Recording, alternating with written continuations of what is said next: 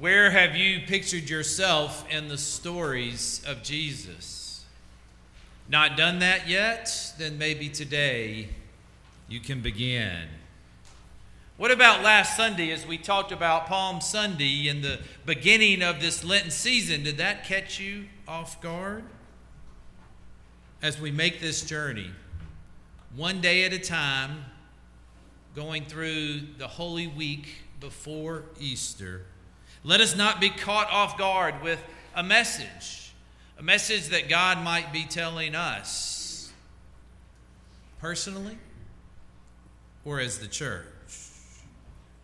Jesus was walking with his disciples the day after Palm Sunday on his way to the temple, and when they get there, what happens? Mandy, in his in her story to the children, began to share with us this story that comes from the Gospel of John. Mark has a similar story. So I invite you to turn with me now to Mark chapter eleven. Beginning at verse fifteen, as we look at this same story from Mark's point of view. Jesus drove out those who were selling and buying. He overturned the tables of the money changers and those selling doves, and would not allow anyone to carry anything through the temple. Hold your scripture, we'll refer to it later.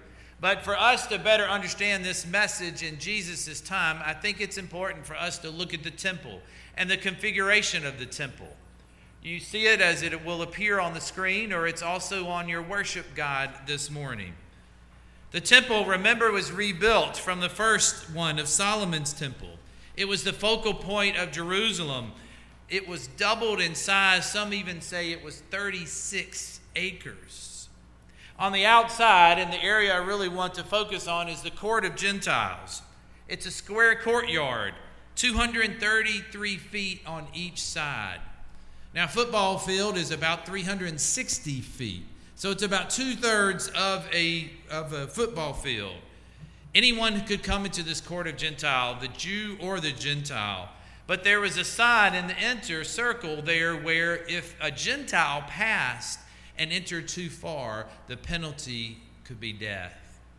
So as you close in on the temple and get a little closer, you have the court of women where any Jew could enter, and the Jewish women would come and offer a sacrifice specifically here in this place. But it was the furthest they could go. And then closer in is the court of Israelites, Jewish men only.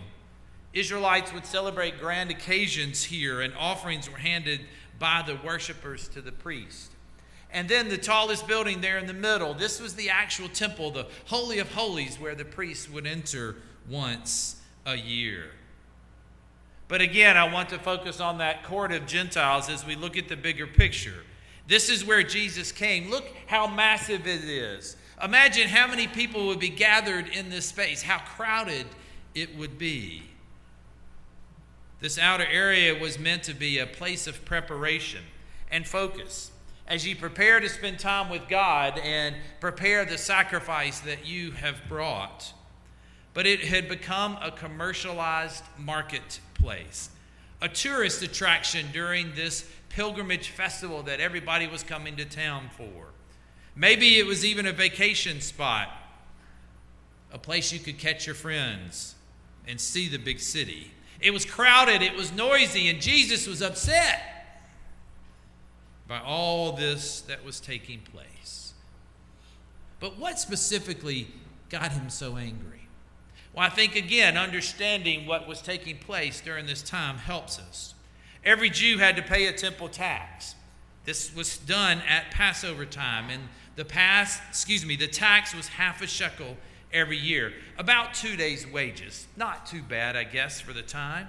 But it had to be paid in the currency of the temple, and the currency of the temple was the shekel. Now, if you didn't have shekels and you brought your own money, especially Roman money, that was considered to be an abomination to the Lord, so you had to use the shekel. And to convert your money to the shekels, guess what you were charged? A fee. And if you didn't bring the exact change, guess what you were charged? A fee. Sounds familiar today, doesn't it? So to pay the tax was almost two days' wages, and the fees often were a half a day's wages. But when it came to sacrifices in the temple, doves were the most common. Remember Mary and Joseph. They went to the temple and offered a sacrifice for two doves according to the law for Jesus' birth. But you could bring your own sacrifice if you wanted to, your own doves. Many traveled a long distance, and so that wasn't real feasible. You could buy them outside the temple for about a day's wages. Not too bad. But any animal that was brought for a sacrifice that was brought into the temple had to be inspected by the temple inspectors.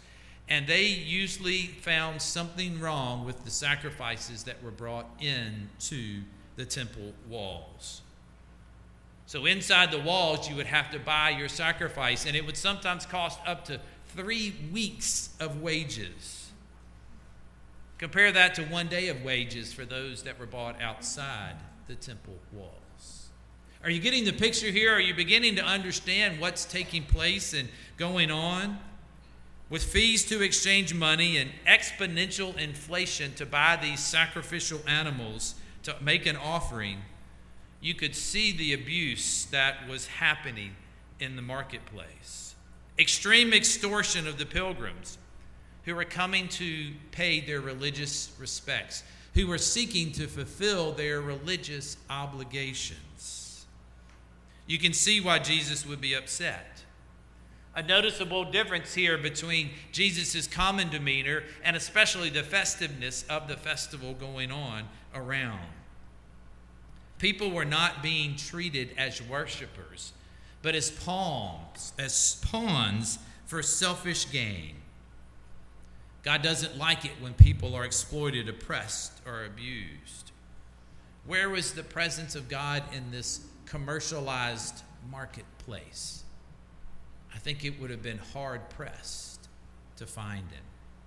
Thus we see that Jesus reminds the people of what the church shall be. Turn back to Mark chapter eleven, verse seventeen, that we see this morning. A house of prayer for all nations. And then what does he say? But what have you turned it into? A den of robbers. People were familiar with robbers. On the road from Jericho to Jerusalem was a common place that people were robbed. There were caves, there were narrow, narrow trails.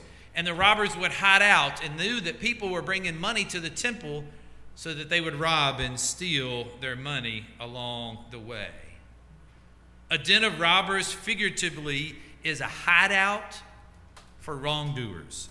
Jesus is saying that these traitors in the court of Gentiles are just as bad as the robbers on the road as the traitors were in hiding inside the temple and robbing them of their money and using the temple to cover up and justify their actions. Where do we go? What do we do to justify our selfish actions? Jesus says his house. Jesus says the church shall be a house of prayer. Hear Isaiah fifty-six seven. These I will bring to my holy mountain and make them joyful in my house of prayer. Their burnt offerings and their sacrifices will be accepted on the altar. For my house should be called a house of prayer for all peoples. Two brief reflections, one inspired by William Barclay. Jesus quotes Isaiah that his house should be called a house of prayer. Who or for who? All people. Remember what was on the wall at the inner part of the court of Gentiles. That if you went past this point as a Gentile, the penalty was death. Perhaps Jesus was moved to deep anger at the exclusivity that the Jews had made by separating themselves from others in their worship. Only Jews could get close to the temple. Maybe Jesus is reminding them that God loved all people, not just the Jews. The other reflection deals with the Gentile and the court of Gentiles. Have you ever wondered why did the Gentiles come to the temple in the first place?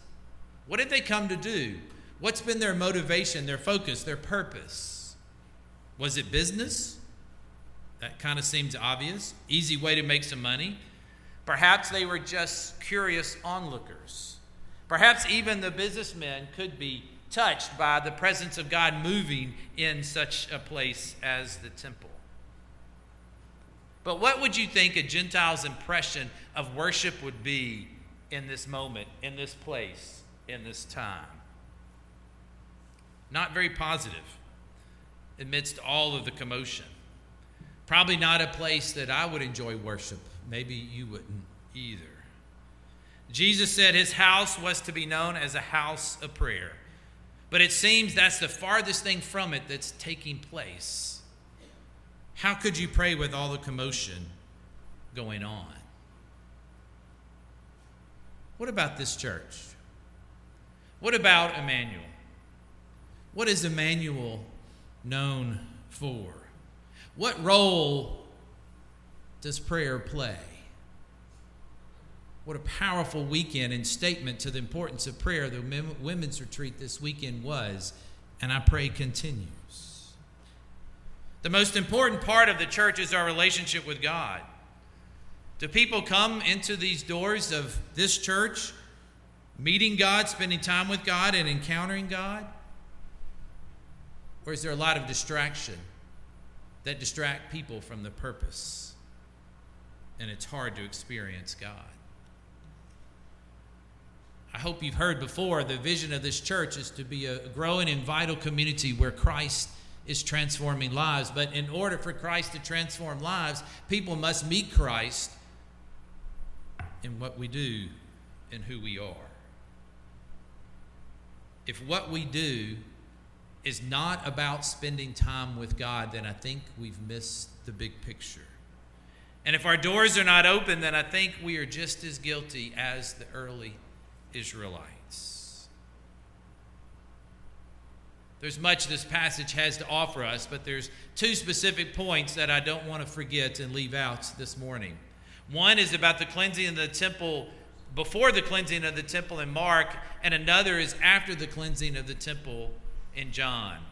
So go back to Mark chapter eleven. We referred to verses fifteen and seventeen, but go back to verse twelve.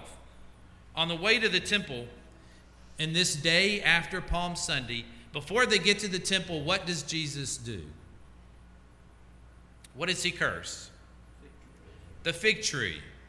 He curses the fig tree that has no fruit, even though it's not fig season. The fig tree has become an image of the temple. Just like the fig tree's not producing figs, what about the temple? Is it producing fruit? Which it's not. This story helps prepare us for what's about to happen to the temple. I think it's easier for us to understand this passage that happens before the cleansing of the temple, after we've known what's taking place in the temple, that we begin to see the correlation together. Now flip over to John, Matthew, Mark, Luke, John, one more book. John chapter two, and the verses that Mandy read with her children this morning.